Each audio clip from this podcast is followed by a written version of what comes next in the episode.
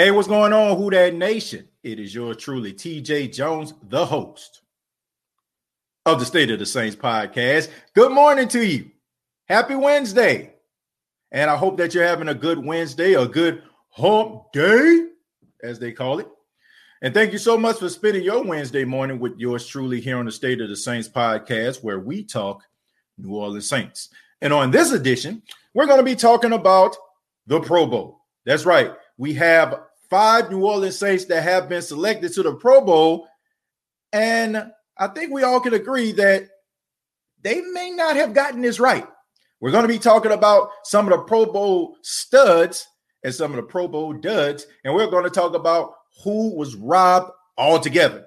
And we're also going to get you geared up and get you ready for the Christmas Day matchup Saints versus Minnesota Vikings. We're not going to do predictions on this show. Not going to do predictions. That show is for tomorrow. Okay, that's it for tomorrow, the Christmas Eve edition of the State of the Saints podcast, where you can go ahead and give your predictions on the State of the Saints podcast. But let's go ahead and talk a little bit about the New Orleans Saints in this Pro Bowl list. As you can see right behind me, directly behind me, we have four individuals. I am actually blocking Alvin Kamara. As y'all can see, Alvin Kamara is directly behind me. So if you don't see Alvin Kamara, it's because I'm I'm not I'm not a part of Pro Bowl, you know, Pro Bowl of podcasting, but nevertheless, I'm not in the NFL Pro Bowl. But you look at this list of guys, all right. You see to the uh to the left of me, or to the right of uh of, of me, you have Cam Jordan, then you have Terron Armstead. Above me, you have Marshon Lattimore, and you have Andrus Peat. All right, that's that's what that's what you got. All right, that, that's what you have uh, on here. And then, of course, behind me you have Alvin Kamara. All right, so you're looking at this list. I have to say, who that nation, that they got this completely wrong, absolutely wrong, 100% wrong, inaccurate, and I think we all can agree by looking at this list. They have told us what we've been knowing the entire time that the NFL does not pay attention to the New Orleans Saints. And this list is basically some well known Saints players that everybody just kind of know about. Okay. Like I said, you have Cam Jordan right here, right? Everybody knows Cam Jordan. Cam Jordan uh, has been a captain of the New Orleans Saints for the last four to five years, right? And he has been a constant uh, Pro Bowler. He's been a guy that constantly represents the Saints in the Pro Bowl. And he has reached the point in his career where he's just a, a mainstay guy. It's like when you be in a league for so long and you're dominant or you're good for so long, you almost get like this lifetime achievement award when it comes to the Pro Bowl. I like Cam Jordan a lot, but Cam Jordan don't belong in the Pro Bowl this season. I, am just being serious, man. Cam Jordan has not been the Cam Jordan we have known him to be. Now, at the beginning of the season, I know he was dealing with some injuries. He had surgery in the offseason. I like him a lot. He's really good when it comes to a run stopping. He's a good leader on this team. Uh, if you run on his side nine times out of ten, you won't go past. But you know he don't deserve to be in the Pro Bowl this year. I mean, you look at his sack numbers. I think he had about five sacks this season. I mean, and, it has been a really down year uh, for Cam Jordan in that regard. So if it was me, Cam Jordan wouldn't have made this list. I'm sorry, Cam. Um, I like you a lot, but I don't feel like you should have made the Pro Bowl this list this year. Then we go to Terron Armstead. It's kind of in the air, right? Kind of in the air because he has been up and down this entire season. But you can make an argument for Terron Armstead. You can make an argument because you can say that if you look around the, the NFC, there's not many playing at a higher level than Terron Armstead. So if I'm going down the list and I'm looking at some of these tackles, uh, you look at uh, you know, the, the left tackle for the uh, the Dallas Cowboys, Tyron Smith, he has been injured throughout the season. You look at Whitworth out there for the Rams, uh, he he uh, has an MCL injury, uh, so he's been down. And honestly, if you look around the National Football League and NFC, I mean, those are the guys. Those are some of the top guys. You know what I'm saying? Playing uh, the left tackle position. So Terron Armstead is top three. You can even argue to say top two among his positions. So if I was saying, you know I'm saying, even though he's having a down year, he's still having a, a good year and compared to some of the other left tackles. So I would actually put him in. All right. now you see Marshon Lattimore above me. Uh Marshon Lattimore, look, I kind of understand, you know, Marshon Lattimore being in a Pro Bowl because I'm gonna tell you why. And, and this may be w- what I've been talking about. See, Marshon Lattimore is one of those guys who people recognize. And when the Saints tend to play on national television, he always has good games. Like when the Saints were in America's game of the week against the Chicago Bears, I mean, he was balling out against uh, Nick Foles. When it was America's game of the week, both, you know what I'm saying, against the Tampa Bay Buccaneers, he had a good game. And when they bought when they played against the Tampa Bay Buccaneers again, he had a good game. And we all know that the Tampa Bay Buccaneers are a high profile team because of Tom Brady. And we know that because Tom Brady is on that team, they're going to start looking at people like Mike Evans a little bit more and more, being that top guy. So every time we know he goes up against Mike Evans, he shuts him down. So in the back of everybody's mind, Marshon Lattimore is one of those top corners. Now, we know that he's not the top corner in the NFC. That title goes to Jalen Ramsey. But he is one of the top cornerbacks in the NFC. You can make an argument for in big high profile games. He always tends, tends to show up. And we know that a lot of people don't really pay attention to the Saints unless they like our America's game of the week. And most of the time, like I said, when he goes out there and plays in big profile games, he always rises to the occasion. It's those small games, it's those 12 and 1 o'clock games. Uh, depends on what side of the coast you on. You know, those are the games that that we are, are concerned about, right? It's not when he goes up against the Mike Evans and the Chris Godwins and the, and, and, you know I'm saying the Odells and and people like that of the world is when you're going up against people like Brandon Edwards and I don't know and Scotty Miller and you know I'm saying and some of these other guys that are not really household names. That's where he struggles. But I can kind of understand that. Moving on, but right behind me, as you, once again, you can't see Alvin Kamara. I think we all can agree Alvin Kamara deserves to be in a Pro Bowl. He deserves to be there. He deserves to be in a Pro Bowl. I mean, you can make an argument to say that Alvin Kamara should be Offensive Player of the Year. The way that he's been playing, he has been the most steady offensive weapon the Saints have had. It's not his fault that uh, uh, Taysom Hill, when he started, I mean, he had a tendency of not being used and utilized in the screen game. But since Michael Thomas and Drew Brees went down, uh, you can say that Alvin Kamara has been the best thing offensively for the New Orleans Saints. So it goes without saying. I mean, I can even argue to say with the NFL top 100 come out, he needs to be in the top five this year the way that he's been playing. All right. and last, and certainly not least on this list behind me, I mean, this, this wall behind me, we got Andrus Peat. We got Andrus Peat, man. We got Andrus Peat in the Pro Bowl once again. Now,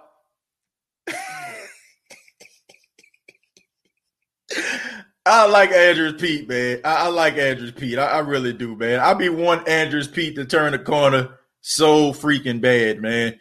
I, I, see a lot of good qualities in Andrus Peat. I see a lot of good qualities, especially when it comes to run blocking.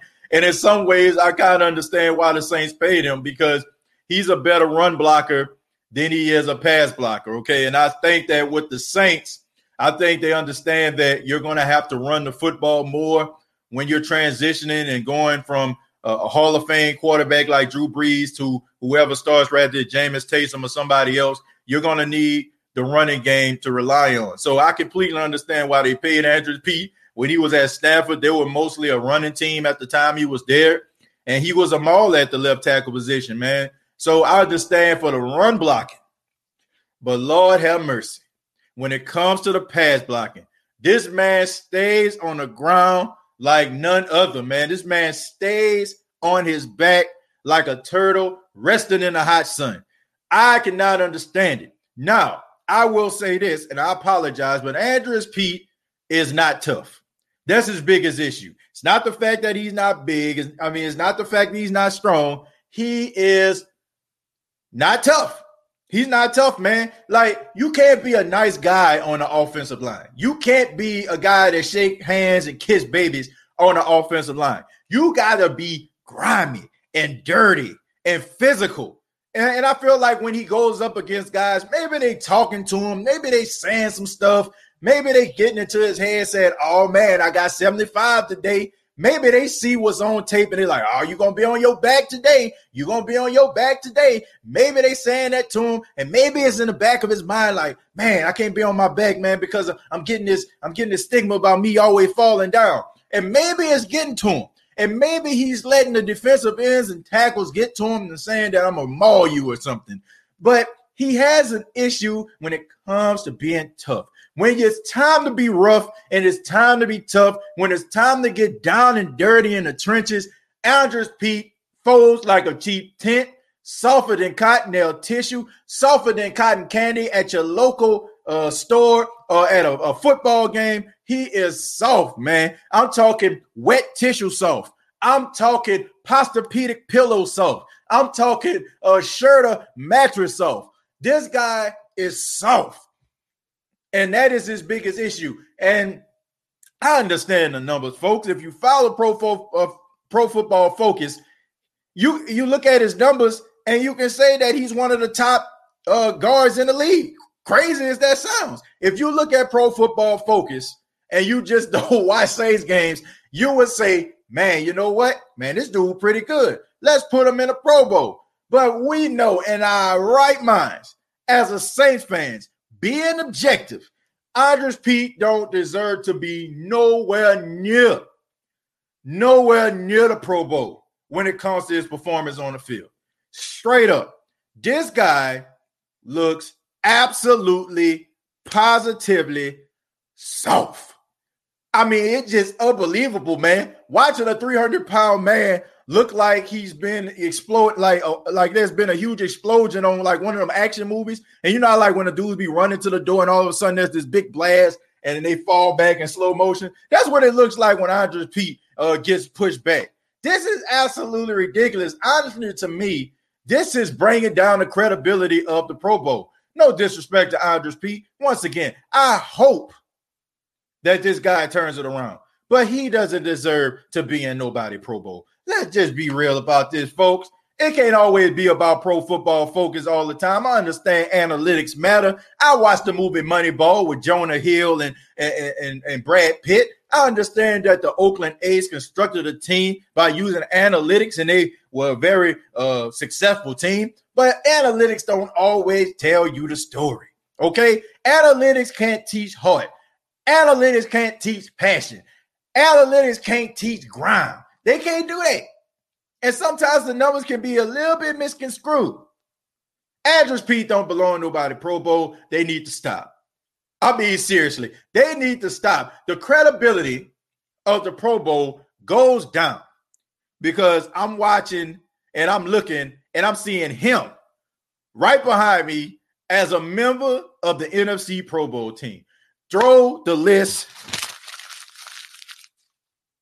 in the trash. That's what you need to do, straight up. Now, let's talk about some of the Pro Bowl, uh, uh, the people that were robbed of the Pro Bowl. But before that, let's go ahead and go to the chat, man. Let's go to the chat, and see what y'all got to say about this Pro Bowl.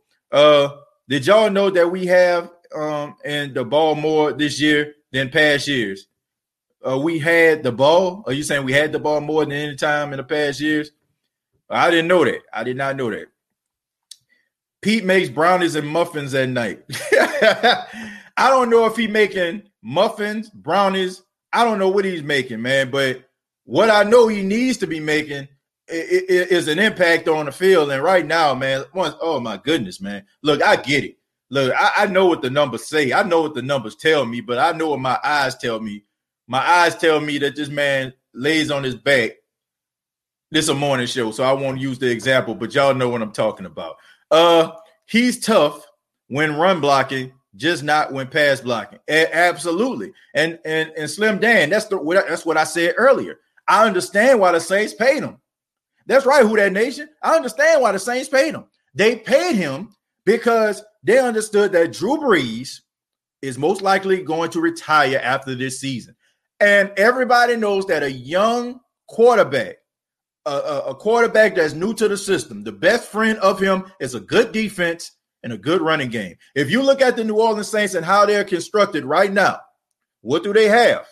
They have good defense, and I know it's fell off for the last couple weeks, but they also have a good running game. And that is the recipe for success. And you saw it when Taysom Hill hit the field because you've seen the defense playing really well and you've seen the running game pick up. Did we not? So they have the, the plan in place for post Drew Brees. So I understand why they paid Andrus Peat. But I know what my eyes telling me. My eyes telling me he don't belong nowhere near this Pro Bowl. That's that's what I know. I don't know about you, but I know about me, and I know he don't deserve to be in the Pro Bowl. I'm talking about Peat. Uh, I gotta say. Moving on. Uh, Andrus never on his feet. Peat, exactly, exactly. Never on his feet. Guaranteed to fall down, be on his back at least one time a game, at least.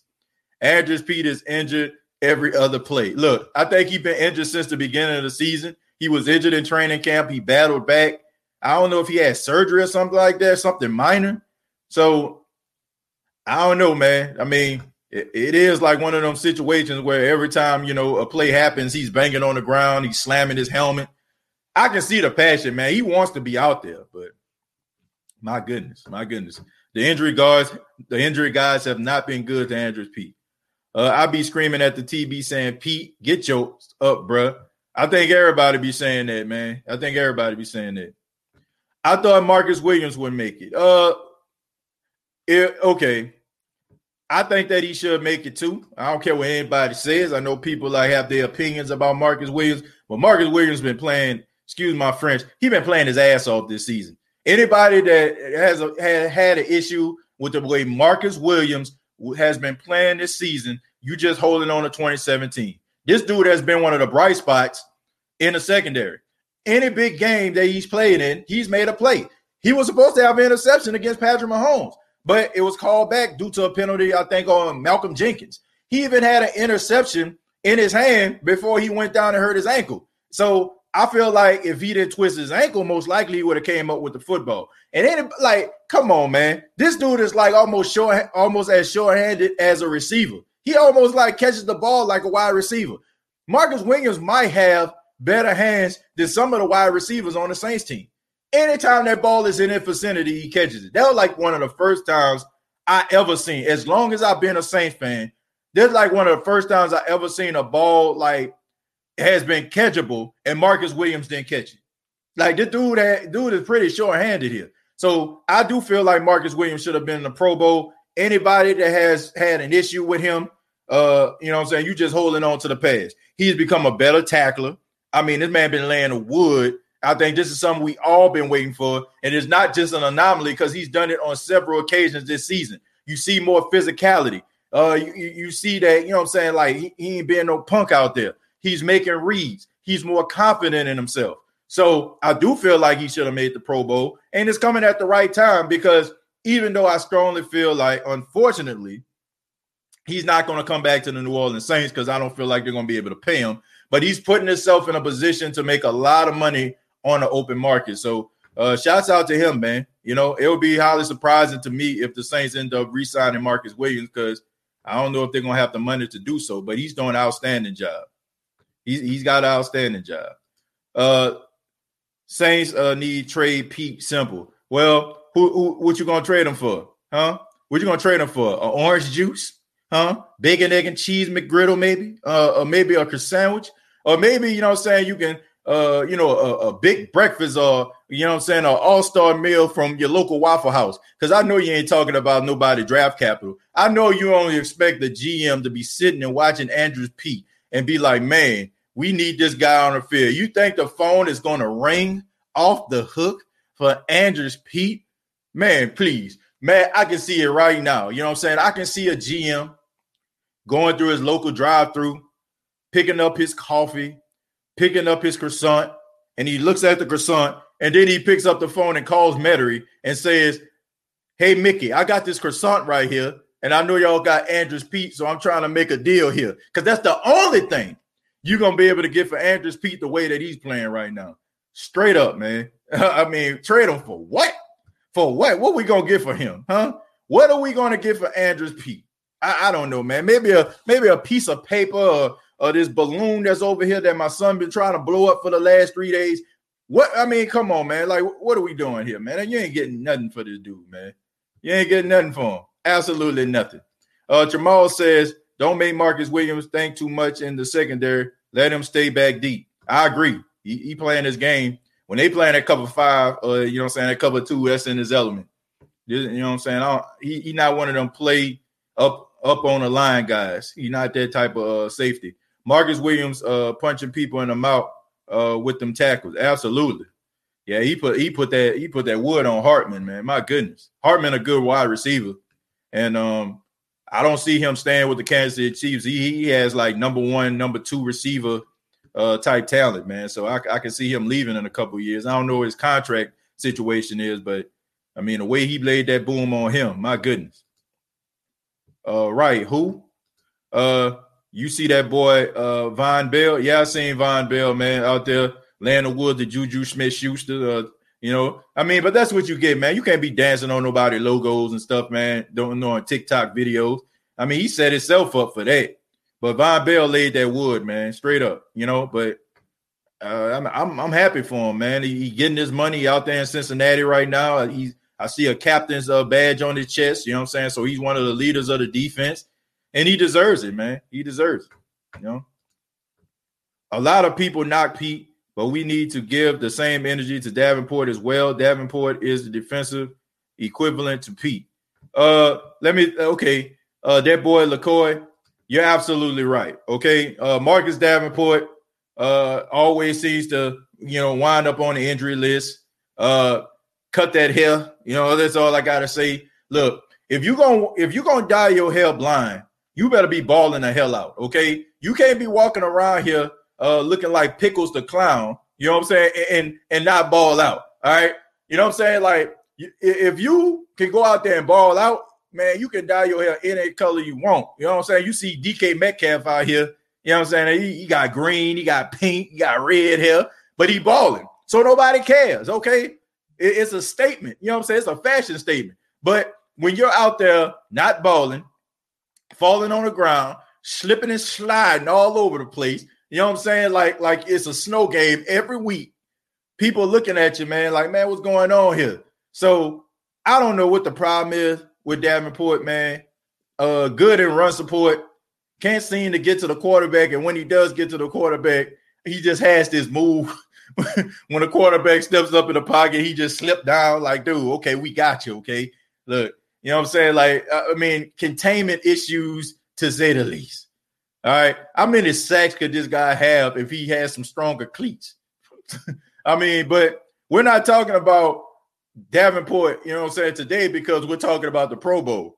And we all know that he don't deserve to be nowhere near the Pro Bowl either. So what's the point? Maybe on another episode when we having Q and A's, maybe we could get into it. But we're talking about Andrus Peat because Andrus Peat is uh on the Pro Bowl list for some apparent reason, which I, I don't know.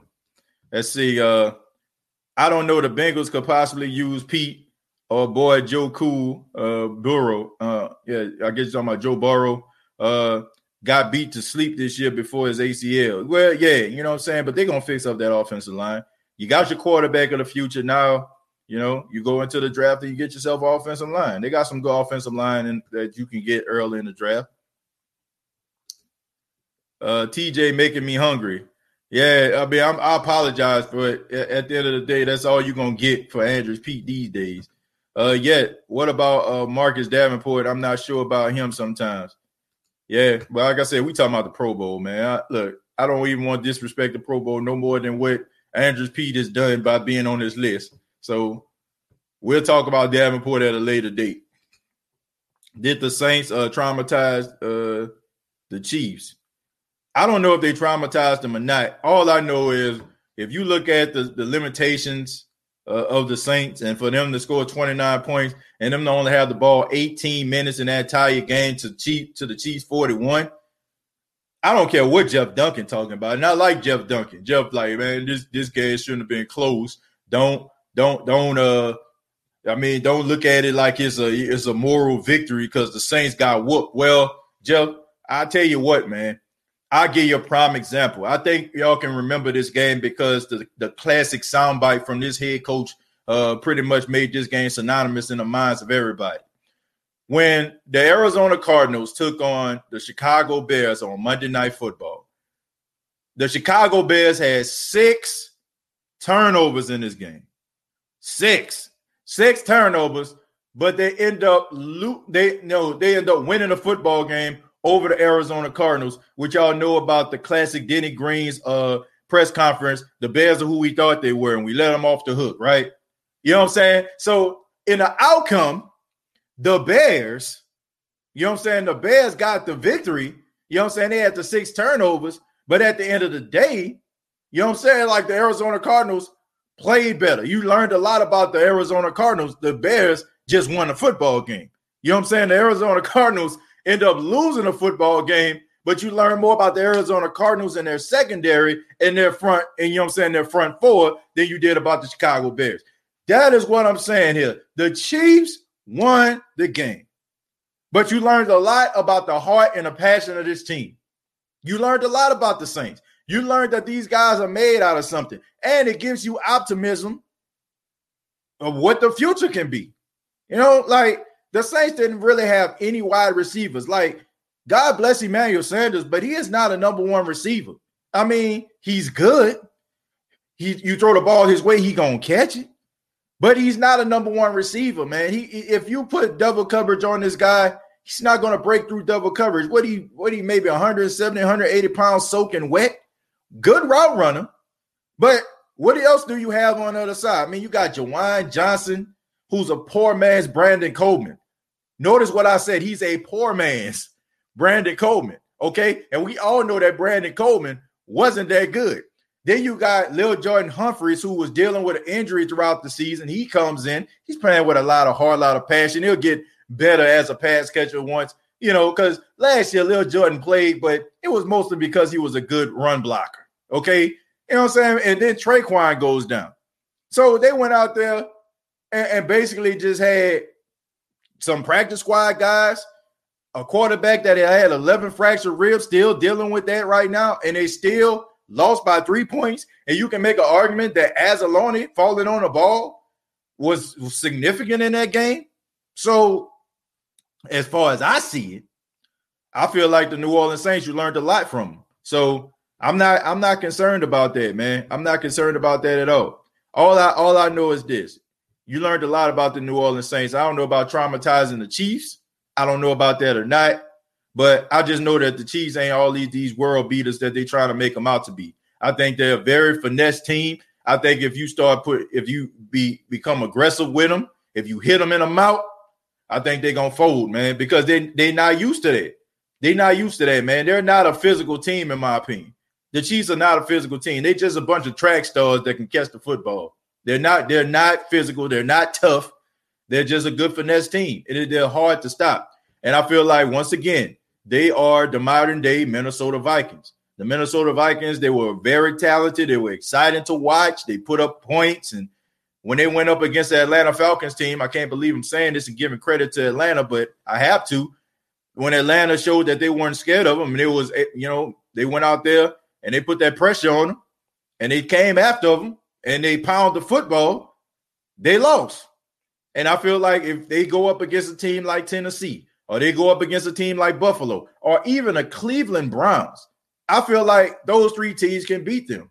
Plain and simple. Plain and simple. I bet Juju won't do that again. I guarantee you, he won't. That was stupid. That was just stupid altogether, man. Demario Davis should have been a Pro Bowler without question. Okay. Let, let's go ahead and talk about some of these Pro Bowl snubs here, okay? Number one, yeah, we got to talk about Demario Davis. For some apparent reason, what did Demario Davis do? I mean, did he do something to the NFL? Maybe they just, I don't know. Maybe they just don't care for the dude or something.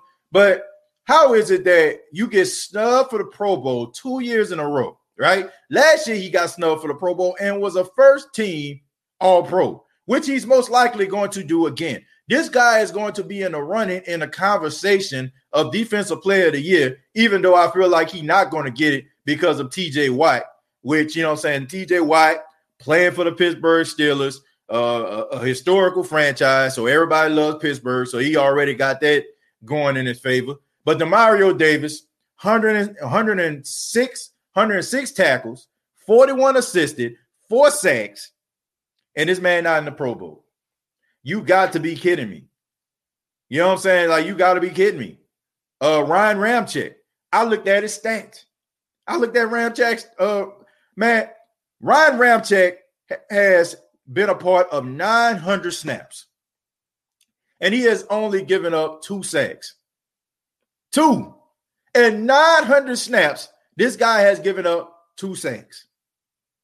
And you're telling me that this guy don't belong the Pro Bowl. Ryan Ramczyk, to me, is the best right tackle in football, and this man didn't even sniff the Pro Bowl. What in the world is going on? Then you got Trey Hendrickson, who is tied for first with Aaron Donald in sacks, 12 and a half. No Pro Bowl. I mean, you can even make an argument for David Onyemata. Six sacks at the interior line position. No Pro Bowl. Like, seriously, man. Pro Bowl is a joke. It is an absolute joke. It is a popularity contest, and it's not even a real good popularity contest, right? It's like it's like, oh, I know who she is. You know what I'm saying? Her mom makes cookies for our local bake sale. So let's go ahead and put her on the float for the homecoming. That's what it seems like to me. Anybody you see, like it's almost like if you're looking at ink blots or something like that, or you know what I'm saying? Like, or you, I mean, yeah, this looks like a turtle. This look like, you know what I'm saying? Oh, we mentioned Cam Jordan this time, that time. Okay, let's put Cam Jordan in. We put Andrus Peat in last year. Oh, yeah, he must be good. Let's put him in. Uh Lattimore, yeah, yeah, he shut down Mike Evans. Let's put him in. Uh, who is that? Armstead, yeah, he pretty good. Let's put him on up in here. It just seems to me like they just do not know what the hell they talking about. And like I said, no disrespect to the any of these guys, man. No disrespect to any of these guys that made the Pro Bowl list, but this wouldn't be my Pro Bowl list. You know what I'm saying for the Saints. I, I can I can take a few off. I can add a few on, but I don't feel like this was this is not a good list, man. This is a list that shows me that they they don't know what the hell they're doing. They don't know what they're doing, man.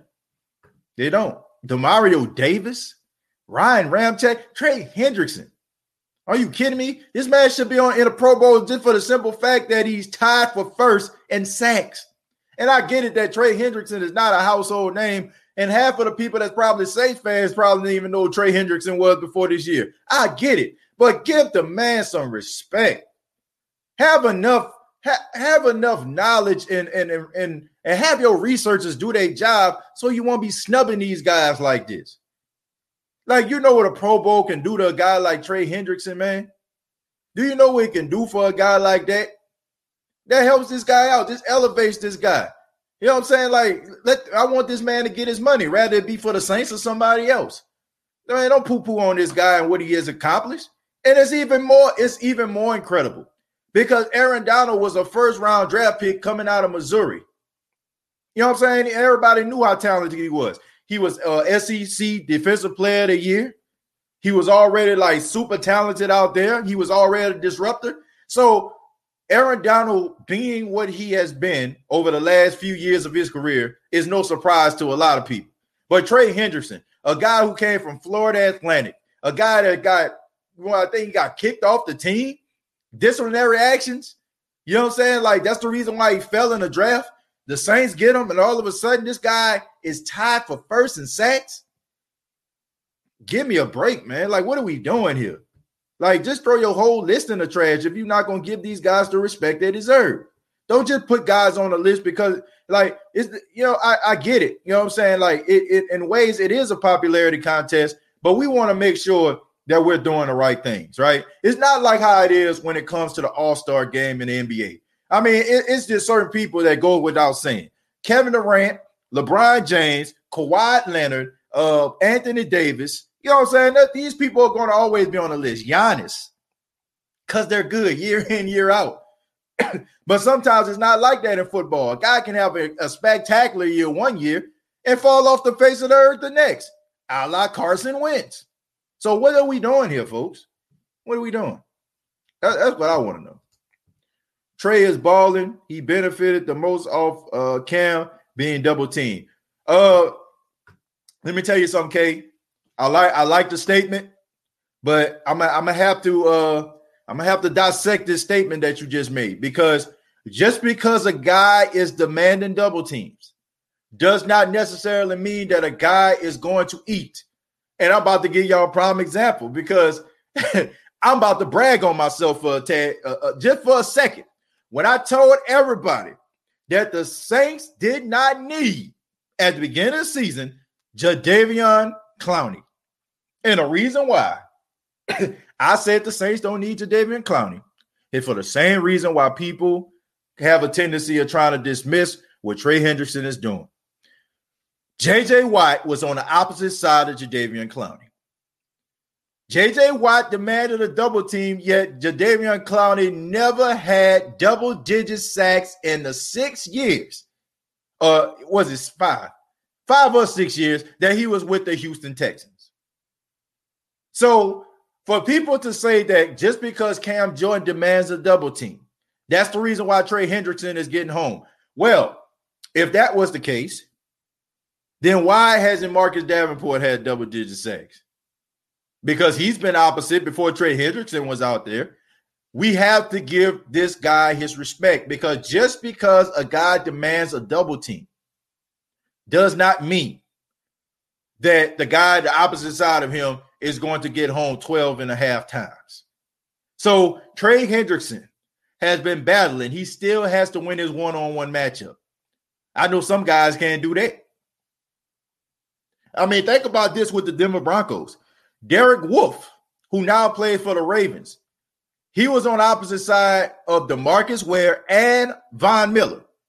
And he never registered double digit sack, now did he? So we have to give this guy his credit and say that, man, this dude is out here balling. He is balling. So I, I, I can't do that, man. I cannot do that. Just because a guy is is a like, I want people to understand this theory.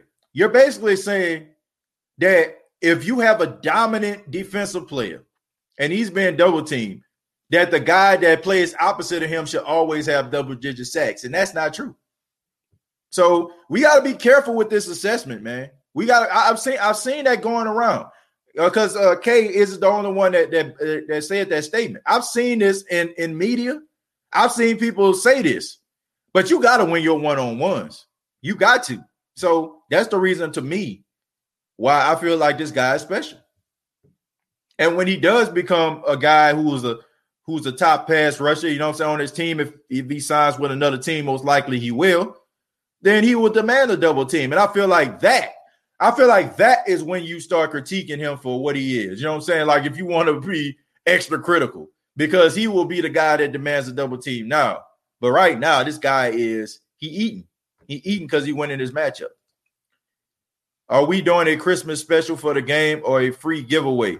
Uh, I am doing a special, and I will, you know what I'm saying? Since you mentioned it, yeah, I will do a giveaway. I'll do a giveaway. I, don't know what I'm exactly why I give away. I, will figure it out, but yeah, we'll do it. We'll do a Christmas giveaway. I'll do a Ray Ray, but we definitely gonna do a Christmas show because the Saints play on Christmas. Chosen, thank you very much for the 499. Says I agree, TJ and Cam Jordan wasn't getting double uh, early on this season, so we can't act like uh, this been the case. Oh yeah, and let and let let's make this perfectly clear. Uh, Trey Hendrickson is getting chipped at the line of scrimmage. Okay. You know, like, you know, it, it's not like Cam Jordan just getting double teamed all the time. Like Trey Hendrickson, to like right now, is the one that def, uh, uh, offenses are paying attention to more so than Cam Jordan. They, they they respect Cam Jordan, but I don't feel like they're giving him the attention. I feel like they're giving that attention now to Trey Hendrickson because why wouldn't you? You know, why why would you put the attention on a guy think about this, right? Uh, let's see. Uh, let's let's talk about Swift, right? Let's talk about Swift with the Detroit Lions. He he is way he is having a way more productive season than Adrian Peterson. Why would I be focused on what Adrian Peterson can do to me? Because Adrian Peterson, what he did in Minnesota, it's irrelevant. It, it's a it's irrelevant. It, it's it's pointless. It's absolutely irrelevant. about, you know what I'm saying? Like what he did in Minnesota. What I need to be focused on is Swift, the young kid, right? So if Trey Henderson giving you 12 and a half sacks, that's what you need to be focused on. And I would, you know, and if Cam Jordan can win his one-on-one, then you know what I'm saying. Then maybe I I I, I roll a, a, tight end over there, something like that, to chip him. But I'm focused on Trey Hendrickson. I hope he, we sign him again. I don't know, man. The, the, the number going up, the price going up for him. Uh, give away your sweater. yeah, I I'll try to give away my. I'll try to give away a sweater, man. Uh, I try to I try to see what I can do, man. I'll see what I can do. Um, let's see. Karen says uh, Saints defense really doesn't uh, give enough credit for how they played the Chiefs. They had the ball for 42 minutes and only scored 32 points and given a short field for one of those touchdowns. Crazy. Yeah, that's a good that's a good team, man. It's, it's a good defense. T Rex is scary. Yeah, he definitely playing scary this season. You got to get a man his credit. Uh, trying to get right. Says he doing his job, winning his one on one matchups. Yeah, I, you got to give him his credit. You know, most guys can't even win one on one matchups. He made Patrick Mahomes look bad. That old defense. Carl Granderson look good out there. You know, which which to me, I feel like he up next. And that's one of the reasons why I'm not really too much concerned about if Trey Hendrickson was to leave because I mean Carl Granderson, man, and Carl Granderson has made some plays. Like I think against Matt Ryan, he forced a fumble. Against Tom Brady, forced a fumble. He was right there, uh, hitting uh Patrick Mahomes like right in the, you know what I'm saying, right in his sternum. Like this guy has been around the football, man. So uh Carl Granderson, man, like he up next, in my opinion. He he got what it takes. He been hotter than Fitz Grease too, man. And when he is in that rotation, you you know that he's out there.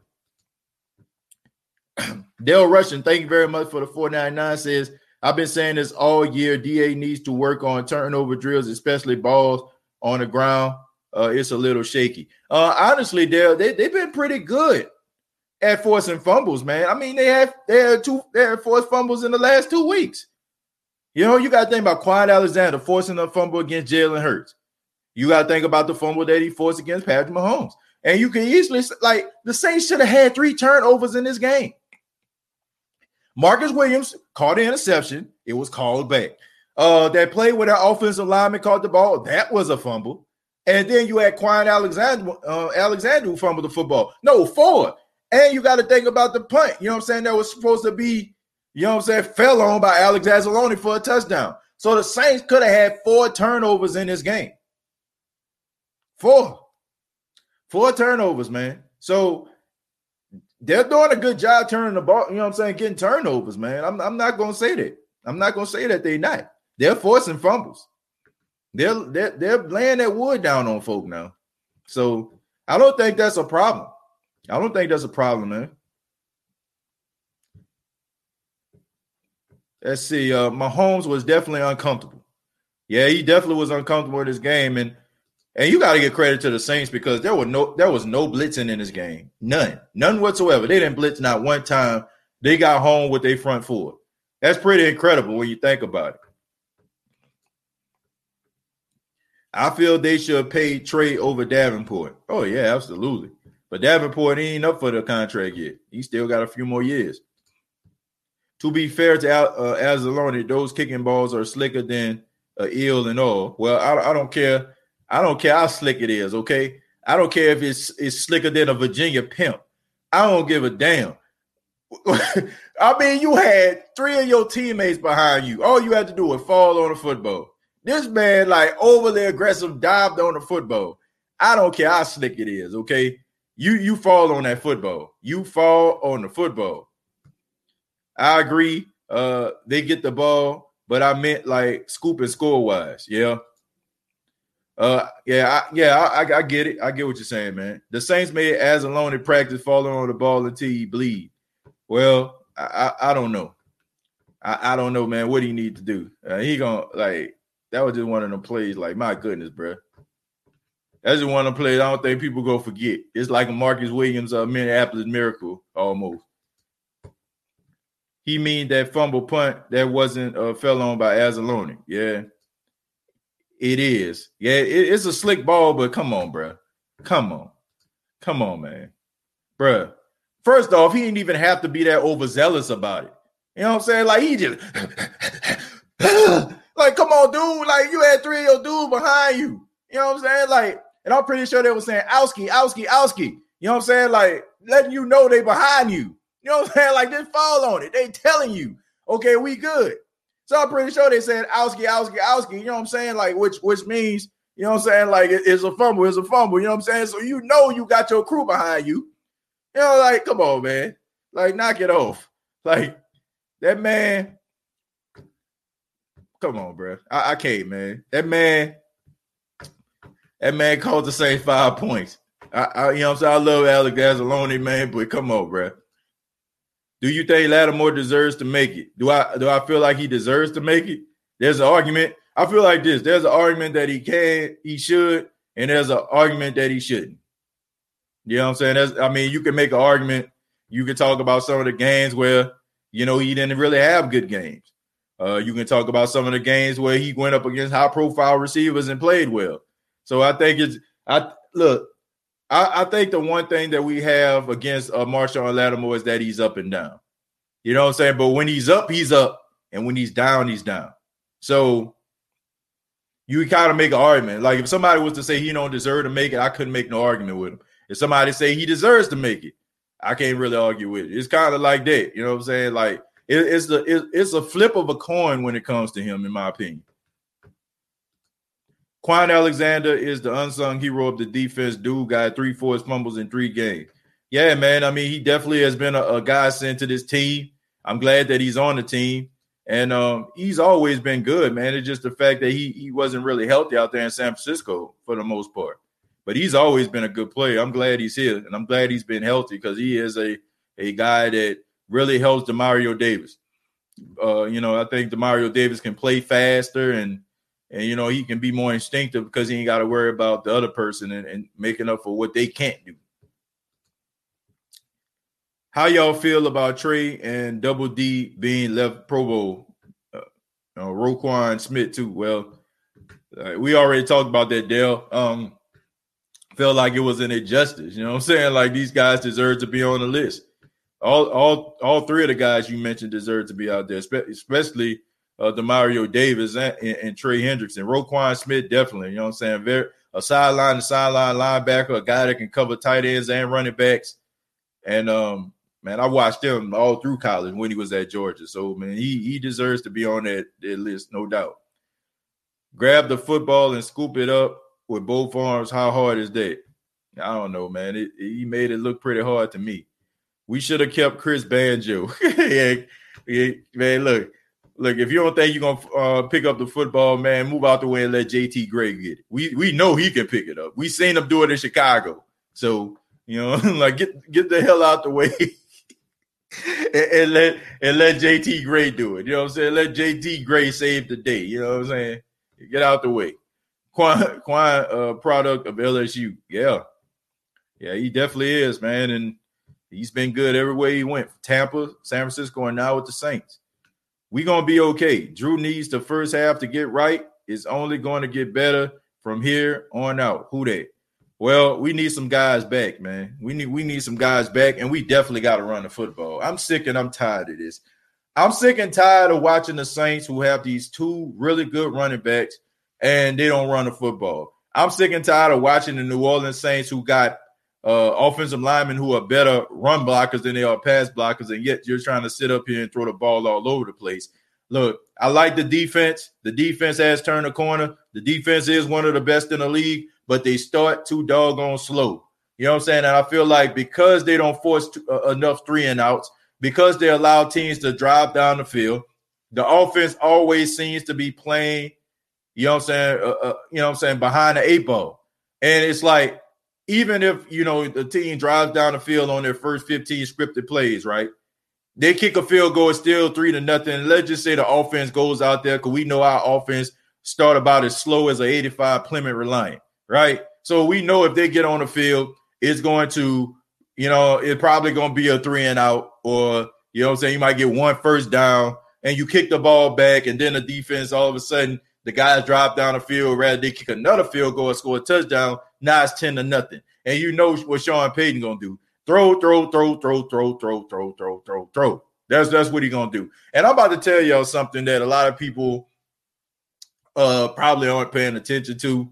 And I hate to say it like this because it, it's probably gonna take a lot of people off. But people don't fear Drew Brees the way they used to. You know, they they don't. They they don't fear Drew Brees the way they once did. Drew Brees is still a, a good quarterback. He's still one of the best quarterbacks in the league, but they don't fear him, man. I think teams want to stop the run of the Saints more so than they want to stop Drew Brees. You know what I'm saying? I, I really do because to me, Drew Brees is pretty much a, a, a easy read. You know what I'm saying? You know that he's not going to run out of the pocket. You know, if you keep him inside of the pocket, you know, if you put pressure nine times out of 10 up the A gap, he won't be able to see over them. So he's pretty much an easy study, even though he is efficient as efficient can be. If you stop the Saints from running the football, if you if you mess with the impatience of Sean Payton, you automatically won the game.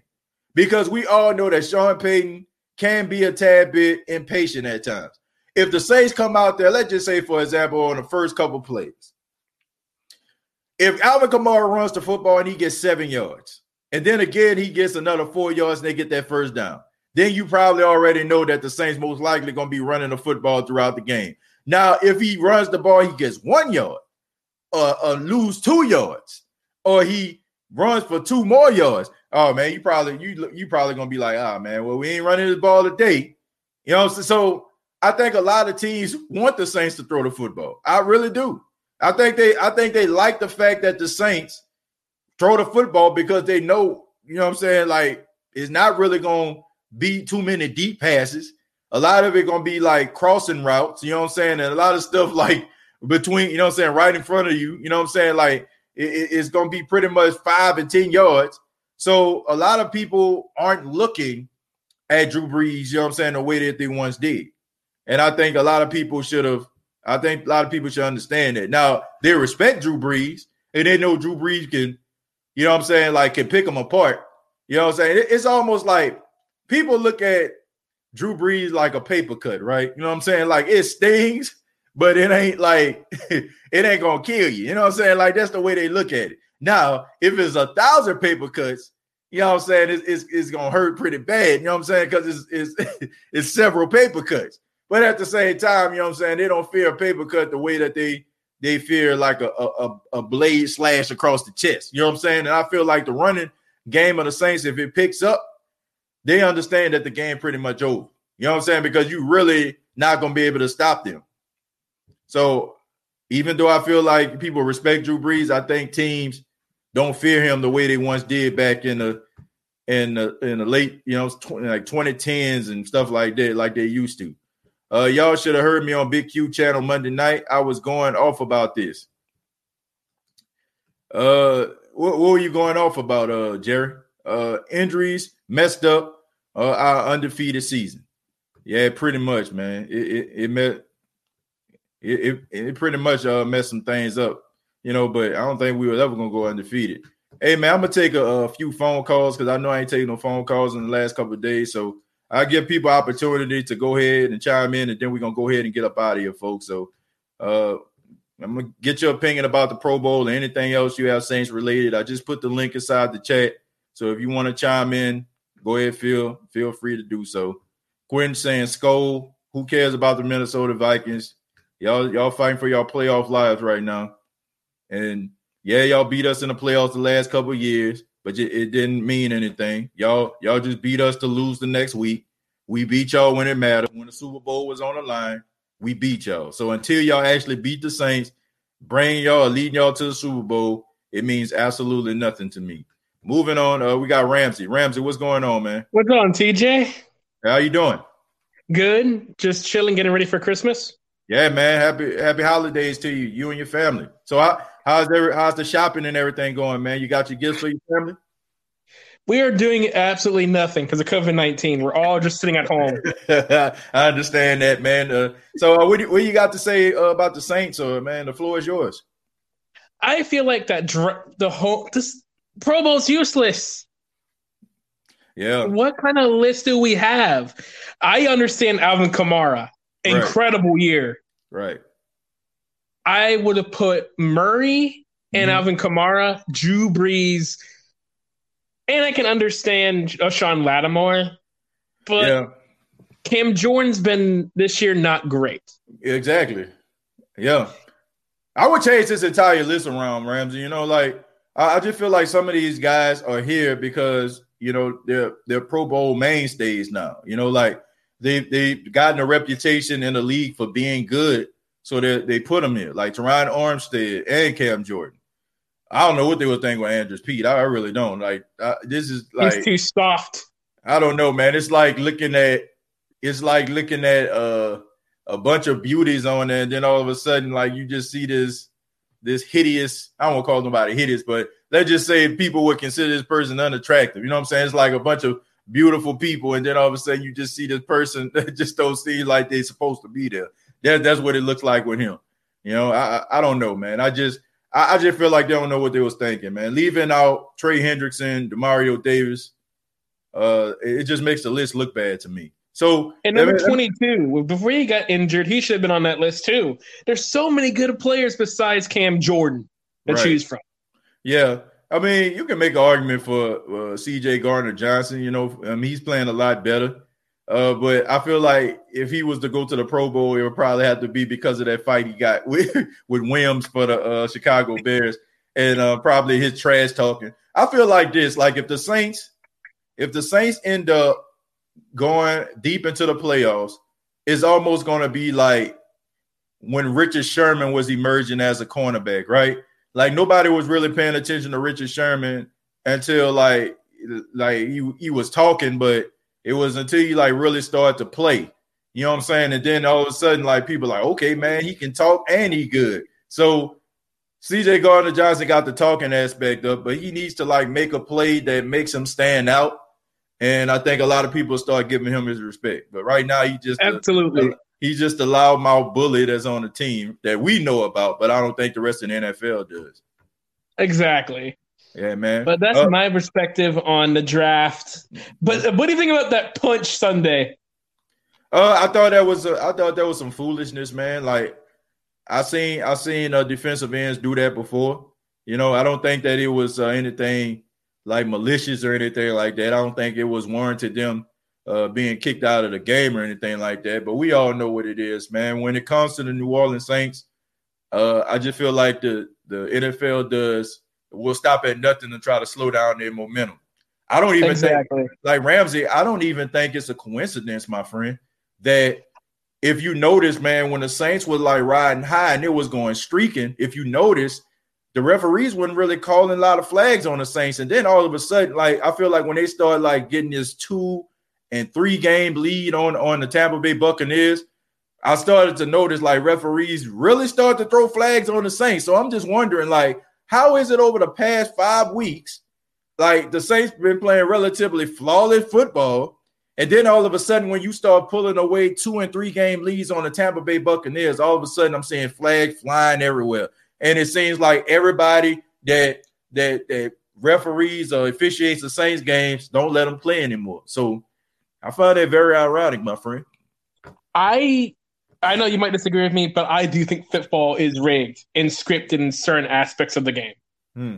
Especially what happened on Sunday when that should have been a touchdown for Hill. I'm like, that's right. obviously a touchdown. Oh yeah, yeah, that, that definitely was a touchdown. I don't know what they was thinking on that, but like I said, they, they just look at it. Oh, it's the Saints. It's fine. And like I said, it's it's almost it has almost become like a parody. Like it, it's almost like you know, like if you watch. I, I used to watch this show called uh, this before your time because you're pretty young. It was show called Captain Kangaroo, man.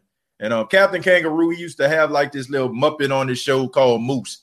And Moose was known for ping pong balls falling on his head. You know what I'm saying? Like, so Moose will crack a joke or whatever like that, and all of a sudden some ping pong balls will fall down. Is it, that's how it is with when it comes to the Saints. Like you know, when it comes to the referees, you just waiting for the the dagger. You waiting for some some weird call. You know what I'm saying? They're gonna fly to somewhere when it's a big play or or something's gonna happen. It's like it, it just it's just pretty much normal now.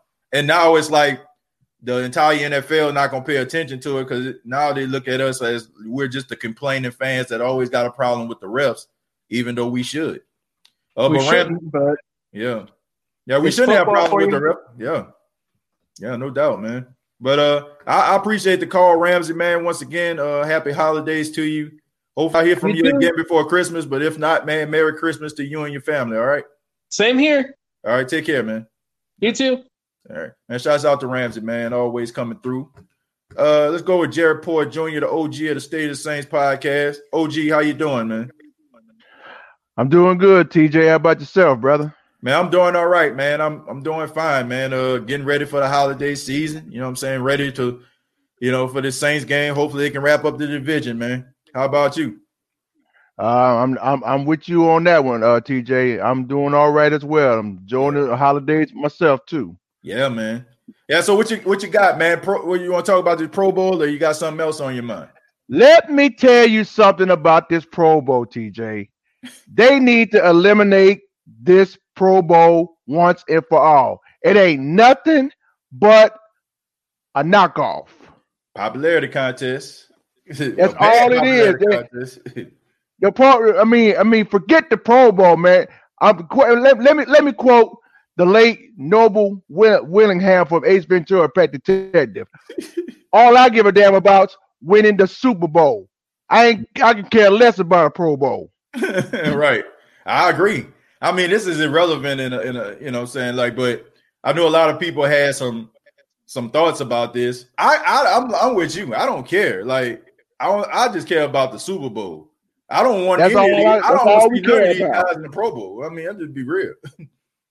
but what I was saying, uh, TJ, on on, on the uh, on the uh the chat section, you should have came over to Big Q's uh uh uh, stream on Monday night because I was going off. I was on fire that night. Right. About about the game Sunday. Mm-hmm. Especially especially with Anzalone not scooping the ball up and scoring a touchdown instead of knock the ball off and have and ended up being a safety. Mm-hmm. I said that dude need to go. Yeah. Well, I mean, he ain't been playing. He ain't been playing that much anyway since Kwon Alexander. No, I mean, we haven't seen him. Like most of the time, if he's on the field, it's probably because uh, Kwon Alexander needs some Gatorade. But he, he ain't been on the field. If you notice, man, they've been they've been kind of. No. Uh, you know, t- tapering back his stats, which I think is a clear indication that he's not going to get re-signed again with the New Orleans Saints, unless he's going to no. be like a Craig Robinson type guy and be on special teams. But I don't see that happening. Yeah. I, I don't see that happening. But like, I'm with you. I'm with you, Jerry. I, I, don't care about the Pro Bowl. Uh, the Pro Bowl has been a joke. I see somebody in the chat, Sir Rogers. Uh, he said that it ain't been nothing since Sean Taylor. I mean, this is like these guys don't really yeah. care. You know what I'm saying? It's, it's basically just an extra twenty thousand dollars in their pocket, which I ain't trying to take no bread out nobody's mouth. But nobody really watched the Pro Bowl. Like no. guys go by as I don't know what. They don't really take it serious. And yeah, because you know, mm-hmm. I don't know. Yeah, because the Pro the Pro Bowl it really ain't nothing but a complete waste. Yeah. Anyway. Yeah. That's all it is. And they talking about they're gonna do it on Zoom or something like that. I say let them have it because we ain't watching it. Right. I think they. I think didn't they? Are they even gonna have a game or they canceled it? I, I, I mean, if we I, I don't know. You know, you know, TJ, with it, with this with this pandemic still going on, I don't think nobody and their mama or their dad want to watch watch the Pro Bowl. Bro, I don't even understand why they have it. I mean, why would you want to go out here and risk? Because uh, see, normally, see, normally before, but when they had the Super Bowl, then you have the Pro Bowl. Why it got to be before the Super Bowl? I don't. I still don't understand that part right there. Well, because they want they, they, want the, the the Super Bowl to be the last image of football that you see.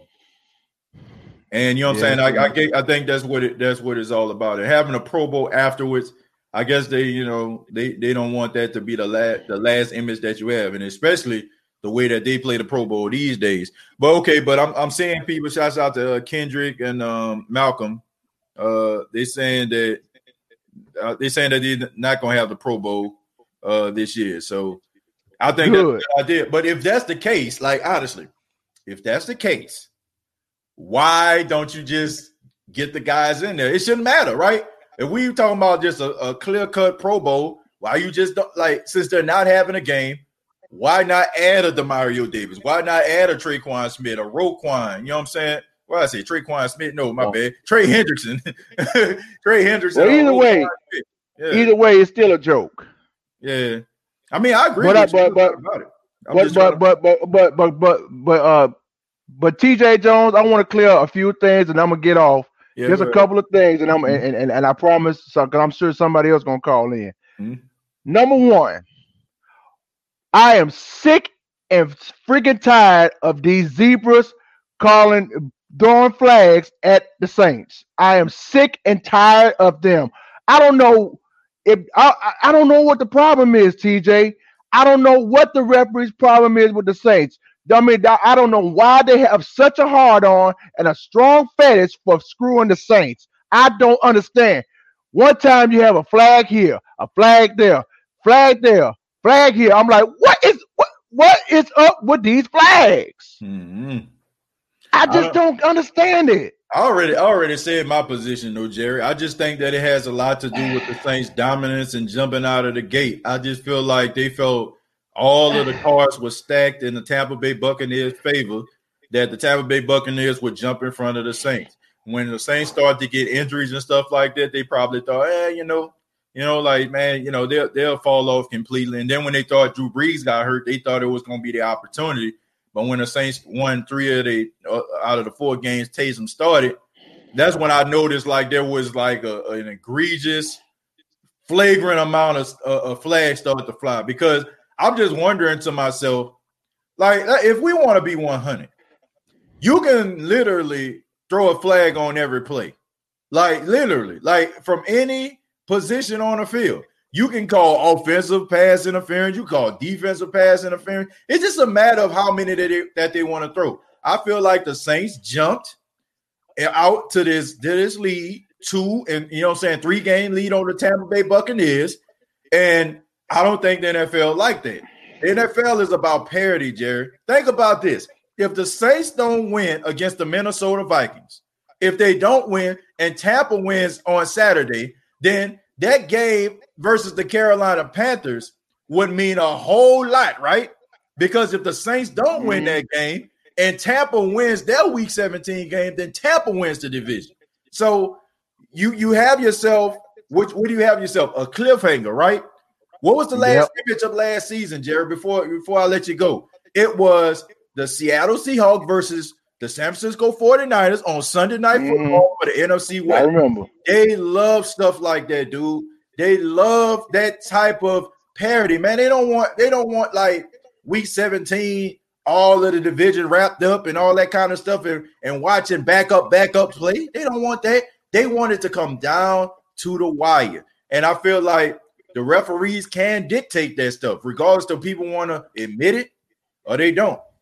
Uh, exactly. But, but number all right, okay, now that's number one's out the way. Now, number two, uh-huh. We need to run the football a lot more, TJ. We've been saying this all year long. Right. Run the damn football. Right, I right. am sick and tired of these screen passes from here to there. I'm sick and tired of it.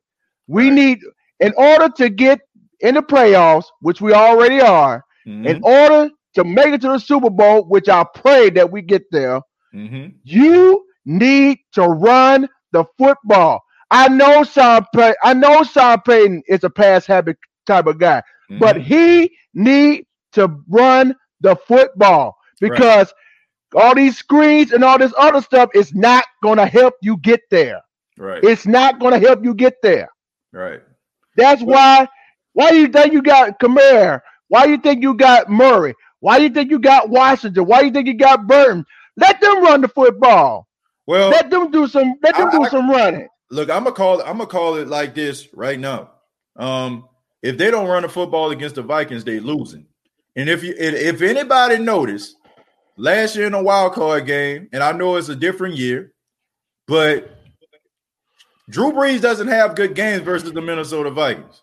He don't. No. You know what I'm saying? He don't throw. I, like the last couple times he played, I don't even think he clipped 200 yards.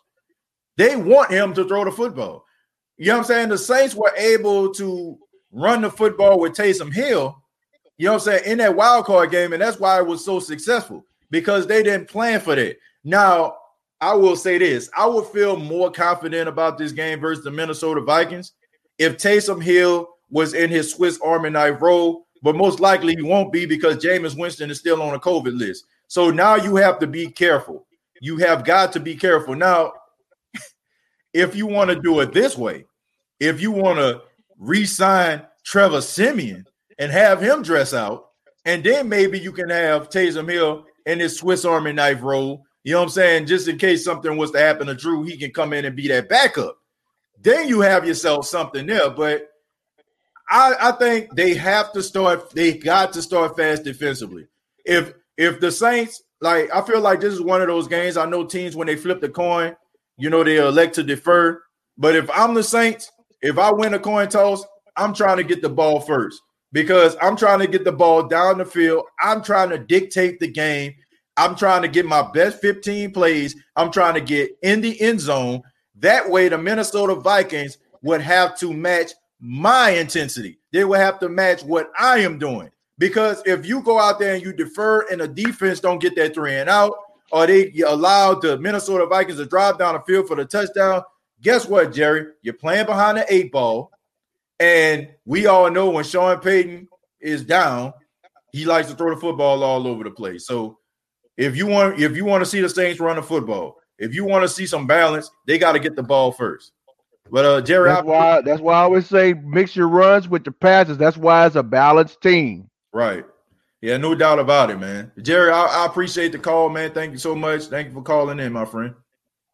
You're more than welcome. And you have yourself a happy holiday season, Merry Christmas, and a new year coming up. If I, if you don't hear from me again, which you will, and shout out to everybody that's in the chat. Happy holidays to all y'all. Merry Christmas to all of y'all and your families. I love each and every one of y'all. Ain't nothing y'all can do about it. Merry Christmas to you. Yeah, Merry Christmas to you, Jerry, and your family, man. You take care, man. God bless. You too, brother. All right, man. Jerry Port, man. OG of the State of the Saints podcast, dropping them dimes like a point guard. We got your boy Jake says NFL only cares uh, about revenue and ratings. Uh, they could care less about anything else. They made that very, very clear. Look, I, I said it. Look, Ramsey alluded and said that he feel like the NFL is rigged. I mean, I can understand how he feels that way at times. I do feel like the NFL does certain things to dictate the pace of a game, rather than be a flag or I think some games they actually just go out there and allow those guys to play. And then there are times where maybe they suggest that you know these refs call the game down the middle, so to speak, down the middle. But I do feel like the New Orleans Saints. I feel like they had all the momentum in the world, and when I started to notice like them start to pull away, that's when I started seeing flag fly because like for at least about I'll say about at least six of the games when the Saints was on that nine game streak they were playing some really relatively flawless football. You had a penalty here and there, but it wasn't like how it is now when they get nine and ten penalties and all that kind of stuff over the last couple weeks.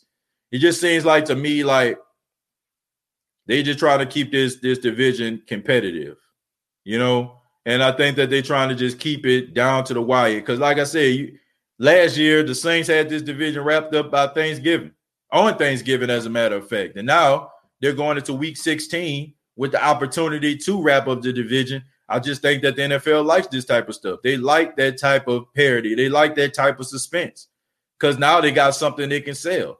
You know, they don't want they don't want that team. You know what I'm saying to just be super dominant and just win the division by by by Thanksgiving. They don't want that now, and they got their picks and chooses. You know, I just it's it's like any other business, right? You know what I'm saying? Like you you have that that one guy that's probably good, that's marketable. If you're a wrestling fan, I mean, you see it. You know what I'm saying? I know I, I don't have a lot of wrestling fans on there, but you you know when you look at the WWE, you know that they like Roman Reigns, right? Roman Reigns, the good looking guy, you know what I'm saying? The ones that they push out there in the front, the one that's selling all the merchandise, that's the one that they elevate. So it's no surprise, like when you look at like people like Patrick Mahomes and you hear Jim Nantz and Tony Romo singing his praises and oh, oh, oh, look at that pad. Oh, because they understand, you know what I'm saying? Like the future of the NFL is on the shoulders of this kid. You know, you look at like if you watch ESPN, you know what I'm saying, for boxing, top rank. That's the name of the company. The person that they push is Terrence Crawford. Terrence Crawford is a really good boxer, but if he goes up against somebody, you know, if that guy throws a jab and hits Terrence Crawford in the face, they kind of like minimize what that guy does. But if Terrence Crawford, wow, hits that guy in the face, all of sudden, oh my God, did you see that? That's the greatest thing ever. So that's what they do, man. They they try to elevate, they try to push those people to the forefront. And I just feel like when teams aren't a part of their status quo, uh, they you know they don't they don't have their best interests at heart. I just feel like it, it just seems like to me like people just completely dismiss and demean what the Saints have done in the past 15 years. I don't care how good the Saints are. I don't care what their record are. They always go back and allude to, oh, the Saints weren't very good back in the day. That's when they used to wear the paper bags on their head and this, that, and the third. But it's like the Saints have been a much more successful franchise over the past 15, 16 years than the Dallas Cowboys. But they stop at absolutely nothing by giving the Dallas Cowboys primetime slots, America's game of the week. You know what I'm saying? So the, the Saints don't really fit into that mold. You know what I'm saying? They're a small market team with a very passionate fan base, but they don't want the Saints to be a part of that status quo. They don't want that to be the narrative. Like there's nothing exciting about the Saints. Like when you look at, like I said, when you look at Patrick Mahomes, the arm talent, that he can throw the ball from different angles. He has these super speedy receivers that he's throwing the ball to.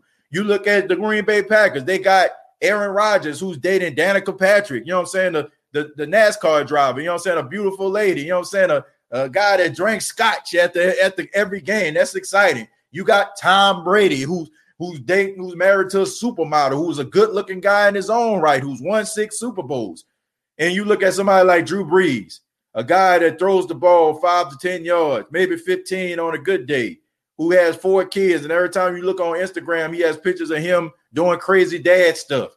His wife ain't always, always in the spotlight. You might flash the camera and see her sitting in a luxury box, you know, like she taking care of the kids. There's nothing exciting about Drew Brees. You're never gonna get like a sound bite out of him. You're never gonna really talk him out of his position. You're never gonna really hear him say anything too controversial. The most controversial you've seen was what he said in the offseason. So they don't really like that type of stuff. They want to see excitement, man. They want to see sexy. You know what I'm saying? And what the Saints bring to the table is just San Antonio Spurs type game. You know what I'm saying? Like fundamentals, nothing special. You ain't about to see no alley hoops from half court. You ain't about to see no tomahawk jams or no reverses or no 360s or no, you know what I'm saying, between the legs or nothing like that. You know what I'm saying? Like you ain't gonna see that from the Saints. You're just gonna see efficient football. You know what I'm saying? That a lot of people don't really care for. They want they want thrills and chills. You know what I'm saying? They, they don't want teams like the Saints to be that face. Period. Chosen, what's going on? What's going on? TJ Jones, the host. Yes, sir. The host. Okay, one more time. The host. The host. what's good, man? man, what's going on, Chosen? How you doing, man? man? happy holidays to you and yours, man. Your family, everybody who that nation. Um, Pro Bowl. Yeah, man. I'm I'm kind of over it. I mean, it's cool, but it ain't. You know, it's like you said, it's a popularity contest. I know these guys trying to make their money. Right. Um, me personally, if, if, I could have my way, you know who I could could go from the Saints. Of course, you know Demario Davis. I feel like if Kwon Alexander would have been with us longer, he probably would have been in there. Right. Um, uh, it, it, may be shocked, but his first year, I, I would hell, if we're gonna put Peat in there, I throw Cesar Ruiz in there. Right. you know, I mean, Why he not? did his thing. you yeah, know but, but, but chosen, look, I, I feel like okay, since we know that they're not gonna be a game, why not just put guys in that you feel like deserves? You you don't have At to least honorable mentions, right? Exactly. you ain't playing no game, so put them in. Exactly. I, I don't I don't I don't understand it. I don't. Yeah, I feel like man, it's just a, probably another way to take a little shot at us. You know, I, I mean, just a little shot. You right. know what I'm saying? I, I, mean, like like homie said, man, I feel like the NFL it can show you that it may be rigged. I don't think it's rigged to like to wrestling, but right. I do think there are things set in play. I do think it's predetermined. Like I do feel like with analytics, I I, I feel like they already be having it planned to go a certain way, but you like you say a fumble here, an interception there, or a, a momentum swing here you know, I feel like they already be thinking, you know, how we predict. I think the NFL predicts who they going, you know. I mean, these the guys who makes the schedules. They know who to play. It's no secret that, you know, Tampa, you can argue had one of the you know, one of the rub, rub my back kind of schedules this year. You know, like right. we, we didn't see them going up against the top tier of teams of late. And, and look look at their closeout schedule, you know. Like, mm look at their closeout, man. I mean, these guys and then the sneeze at, and they and people like to holler, "Oh, Atlanta played good at the end of the year," but still, come on, man. In, in retrospect, man, we know they they in you know chose it, chose it. Let uh, hold on, man. Hold your thought. I just want to say that since you brought up Atlanta, right? Yeah. So this, this is this is the hypocrisy that I'm talking about here. Mm-hmm. When the Saints beat the Atlanta Falcons, yeah, everybody was like, "Oh, the Falcons! Wow, I know where you going Ah, you know what I'm saying? all of a sudden, like Tom Brady comes back on the Falcons. Now think about this: yeah. in a three week span, mm-hmm. we laughed at the Falcons against the Browns, mm-hmm. Cowboys, and the Bears. Yes, sir. All three teams came back on these guys in three consecutive weeks, and now all of a sudden, oh, Tom, Tom Brady, oh, now all of a sudden, like we singing this, like like it's a shock that the Falcons gave up a big lead. Exactly, best day ever. The Where was that energy? Week one. Where was that energy? We talked about this. We knew that was gonna happen. Thank um, you. And now, and, and, you called it too. Now it's oh Tom Brady, he could make a Super Bowl run. Come on, man. Come bruh. on, man. Come bruh. on, bro. Come on, bro. Like, okay, we we play the Falcons, and, and, like like I said, just to diminish the Saints.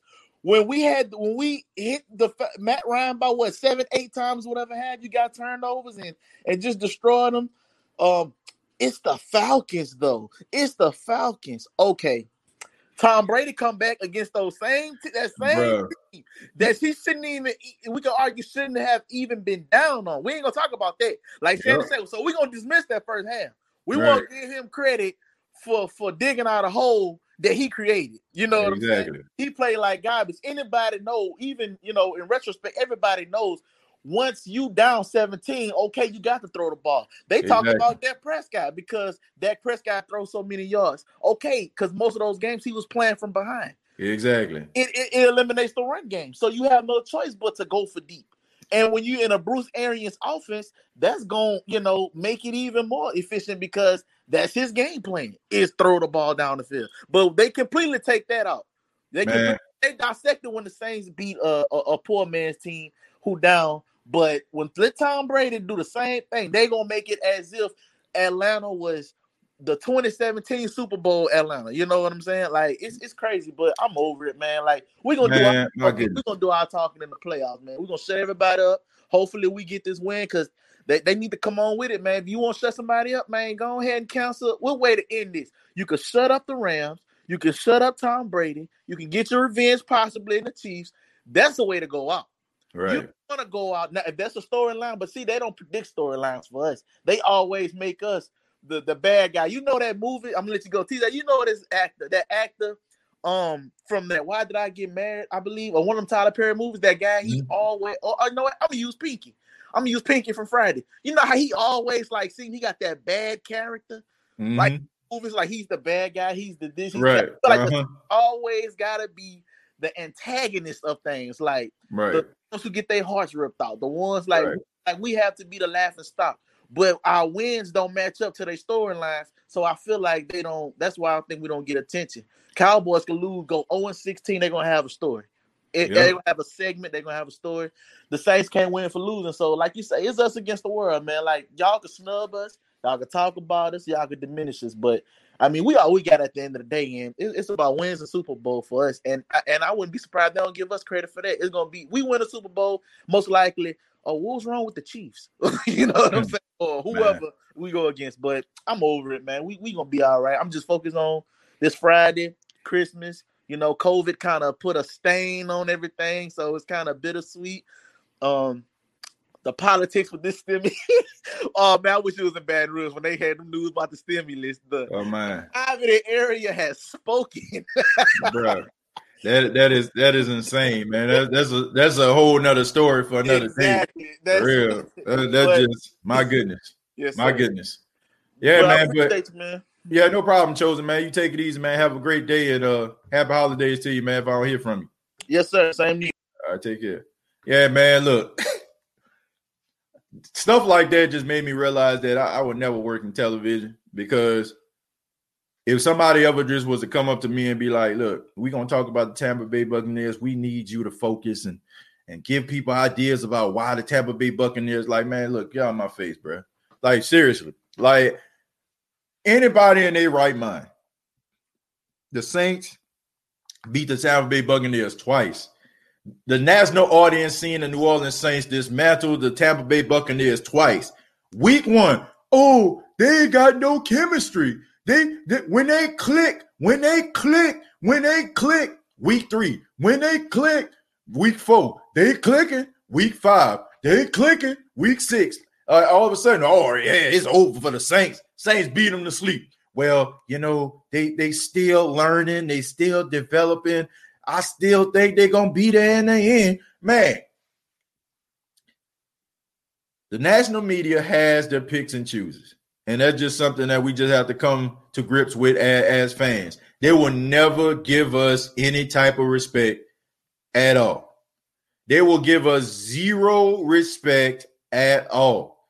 Anytime like the Saints lose, to me, they are so happy about that. Like the they if you notice, the Saints don't really become that top story until they lose. Like seriously, then they want to talk about Drew Brees' lack of arm strength. Then they want to talk about the Saints team as a whole. The Saints always are the front page or the top story on these ESPN shows when they lose. When the Saints was on a nine-game winning streak, you barely even heard anything. And when you heard it, it was like, oh, they played Atlanta, Denver, this, that, and the third. But I swear the Tampa Bay Buccaneers and the Saints got pretty much the same damn schedule. So what are we doing here? So why is it that the Tampa Bay Buccaneers, when they win, it's up here. When the Saints win, it's down here somewhere or in between, like ho hum. Man, come on, man. Chosen, thank you very much for the two dollars. Says, can we talk about my sports next time I call in? chosen, thank you very much for the two dollars. I appreciate it. I thought if that's the real chosen, because uh, his face actually comes up on the screen. All right, let's see. Uh, but this last milestone will uh, the talk 80,000 yards. I, I don't care about those yards, man. I don't care about 80,000 yards. I just want to win. Uh, y'all always lose when it counts. That's, I mean, that ain't true. That that ain't true. See, the thing about it is, people have this idea that the Saints just flat out lose in the playoff. That's not even the case. Like people act like, okay, the Saints lose in the playoffs. Yeah, they get eliminated from the playoffs, but it's not like they don't win playoff games. They might win one game and lose the, the, the following week. You know what I'm saying? Like they always win. Like for the exception of last year, the Saints tend to always win, you know what I'm saying, in the playoffs. I got to think about maybe the Seattle Seahawks right after they won the Super Bowl that year. And like I said, that's that's the stigma. You know what I'm saying? That's the stigma that they, they want you to have. That's the stigma that they want you to think about. And then also in 2017, what they don't tell you is the Saints weren't even a favorite. Minnesota was actually the favorite. The, the Philadelphia Eagles were actually the favorite. The Saints actually being in that position at that particular time was a shock. It was absolute shock. If the Saints would have lost to the Minnesota Vikings decisively, nobody would have been like, oh, you know what I'm saying? It's such a huge deal. So Green Bay winning a Super Bowl this year. Green Bay ain't winning a damn thing. And I guarantee you, like, I, I will put I will put my house up that the Green Bay Packers don't win the Super Bowl. The Green Bay Packers are a soft, weak ass team. Know I'm saying? I'm just being real. They got Aaron Rodgers, but Aaron Rodgers, if you put pressure on him, he gonna quit. If if Aaron Rodgers got time in the pocket, if Aaron Rodgers got time in the pocket, he'll pick you apart. You sack him two and three times, he gonna quit on y'all. He gonna quit. You don't have a, you know what I'm saying? You don't really have a true pass rush consistently. You can, you know what I'm saying? Your uh, your your line get ran through like, you know what I'm saying, like cheap wet paper. You know what I'm saying? And your cornerbacks aren't really that good. the, the Green Bay Packers play in a sorry, weak division in the NFC North, which they always seem to be the top of, and it always up to the Chicago Bears to dethrone them. But we all know that the Chicago Bears don't have a quarterback that can combat or go back and forth with Aaron Rodgers. So it's almost like the A. It's it's kind of like dealing with the AFC East with a little bit better quarterbacks. Aaron Rodgers is a really good quarterback, but he folds like a cheap tent when you put pressure on him. If they go up against the Rams, you're losing. You go up against the Saints, you're losing. I guarantee you. I guarantee you. I got said I will put my house on the line that the Green Bay Packers ain't going to the Super Bowl. I guarantee you. I don't care what their record is. I don't care if they got a first round bye, a second round bye, you're and by. They're gonna be saying bye bye in the playoffs. Straight up. I, I like watch and see, watch and see, watch and see what? What have y'all done? Like honestly, who have y'all played for you to just sit up here and be like, man, like give me a break. Like, who did y'all play? Who have y'all played? Y'all played the Saints with no Michael Thomas. And your Saints should have won that game if it wasn't for Taysom Hill fumbling the football. We ripped the ball out. We're driving down the field. The Green Bay Packers are weak. They like what, what are they strong suits besides Aaron Rodgers? Please tell me. Please tell me what it is. Is it Aaron Jones? Like we shut that down. You know what I'm saying? Like, and if they played the team that the Saints got right now, as far as the secondary is concerned, man, please, please, please knock it off. Knock it off. This is like seriously, the Green Bay Packers are a joke. I don't care what their record is. They are an absolute joke. Joke, joke, joke. 100% grade A joke. They like honestly, I would put the Rams before them. I would put the Seahawks before them. I would put the Bucs before them. And I definitely would put the Saints before them. They played nobody. They played nobody, and I'm telling you, they cannot stop the run. If you have an above average quarterback and a, in a pass rush, y'all ain't winning jack. I guarantee you. I ain't even like I'm bruh. I'm so confident. I'm so confident that these guys ain't going nowhere. Like, I'm so serious that they are not going nowhere. I'm telling you. I am telling you, the Packers aren't, ain't, shall, shall it ain't, is not, won't go nowhere at all. Overrated. Smoke and mirrors. They are like, like honestly, if somebody would have said the Rams, I'd be like, okay. Even if you put Tampa, okay. Packers? Seahawks are the team that sucks and is overrated. No, the Seahawks do not suck. Seahawks are better than the Packers. I can tell you that right now. I swear Seattle or the Saints in the bowl against the Chiefs. Look, I, I look, I, I, I put it like this. I'm not 100% confident that the Saints can make it to the Super Bowl. I'm I'm optimistic. I want them to, but I guarantee you, like if I had a, a percentage, I am 100% sure that the Packers ain't going to Super Bowl. 100. Like, bro, I don't like people like, oh, the frozen tundra. I don't care what they where they play. I don't care how frozen the tundra is. They ain't going no Super Bowl. You take away Adams, that's a wrap for them. Man, bro, I'm telling you. Aaron Rodgers, anytime he meets a pass rush, he quit.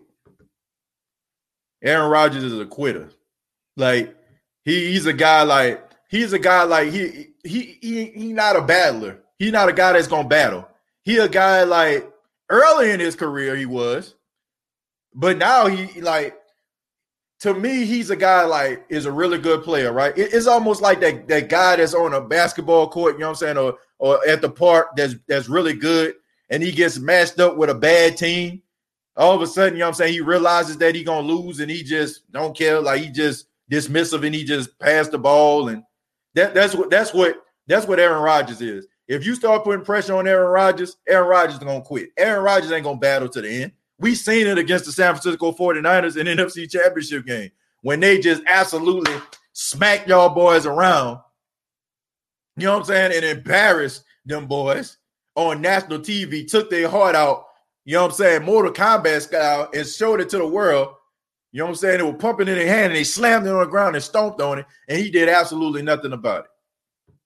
I'm just being serious, man. If you put pressure on, this is the secret to the Green Bay Packers. If you put pressure on Aaron Rodgers, Aaron Rodgers will not fight. He will quit. Period. And you ain't even got to believe me. Go back and watch some of them games.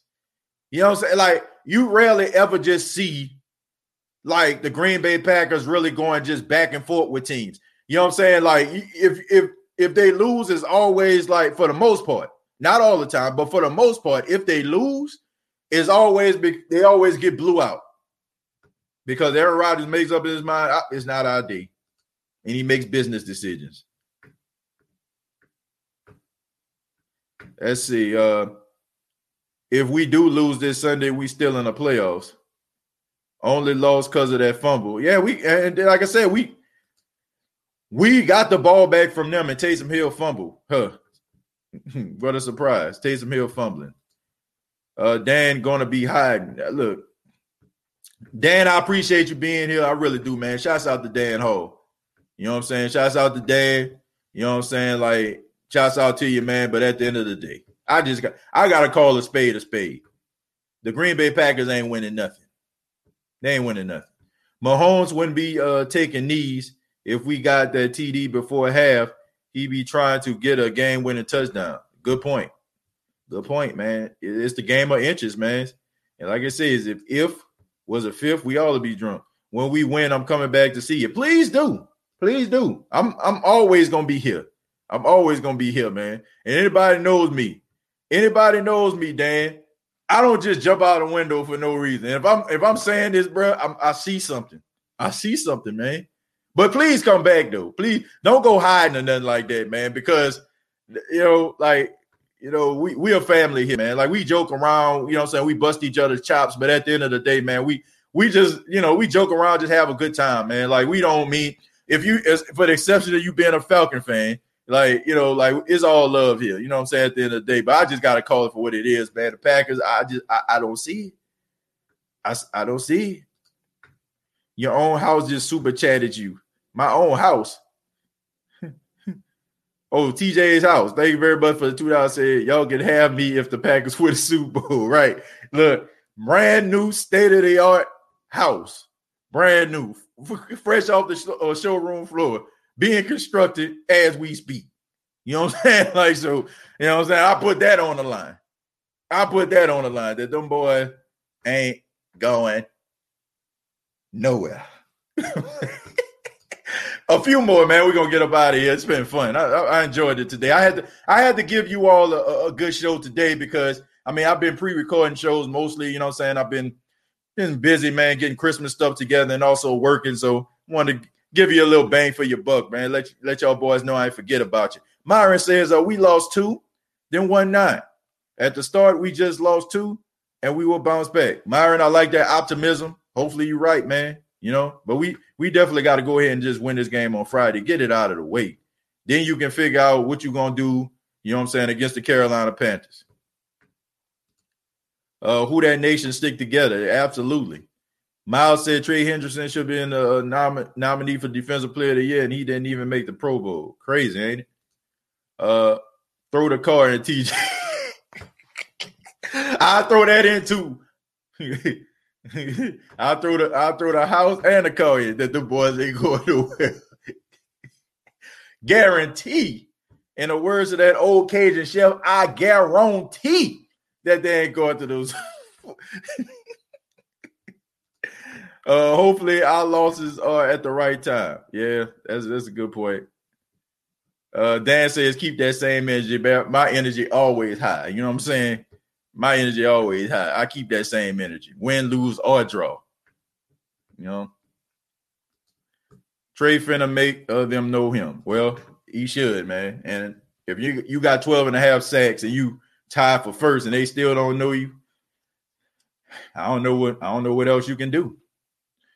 But I want to say thank you all for checking out the State of the Saints podcast. Thank you for those that called in. Thank you to Ramsey, Chosen, uh, Optimus Grind. I apologize, man. It took a little long. I know you probably had something to do. Please call back at a, another time. Uh, OG Jared Port Jr. Thank you for, uh, very much for calling in. Uh, thank you all for making this show for what it is, man. And uh, I love doing this show. Uh, this is the highlight of my day. Every time I get opportunity to do it, man, I love doing it. I love spending time with you all make this show uh, what it is. People ask me all the time, They're like, man, like, how can you do a show just one person? It's hard to do. I don't, I don't think so. I don't think it's, I don't think it's hard because, you know, like shows, you know, you might have a, a guy, you know I'm saying, maybe two or three people on the show. Well, I don't look at it that way. I don't even feel like I'm a one man show. I feel like I'm a 15, 16, 17 man show. You know what I'm saying? And, you know, men, women, you know what I'm saying? You all chiming in are the, are the co hosts of this show. So that's the way I feel about it. I enjoy the interaction and thank you all very much for helping uh, this show grow to what it is, man. You know, I posted something on Facebook, uh, facebook.com, search the State of the Saints podcast. I showed a picture of when I started out two years ago, man. I mean, I was like getting maybe 14 views. One video, I even got like four views. And I think about it now, but what this show has grown into and some of the opportunities I got on this show and some of the wonderful people that I got opportunity to talk to.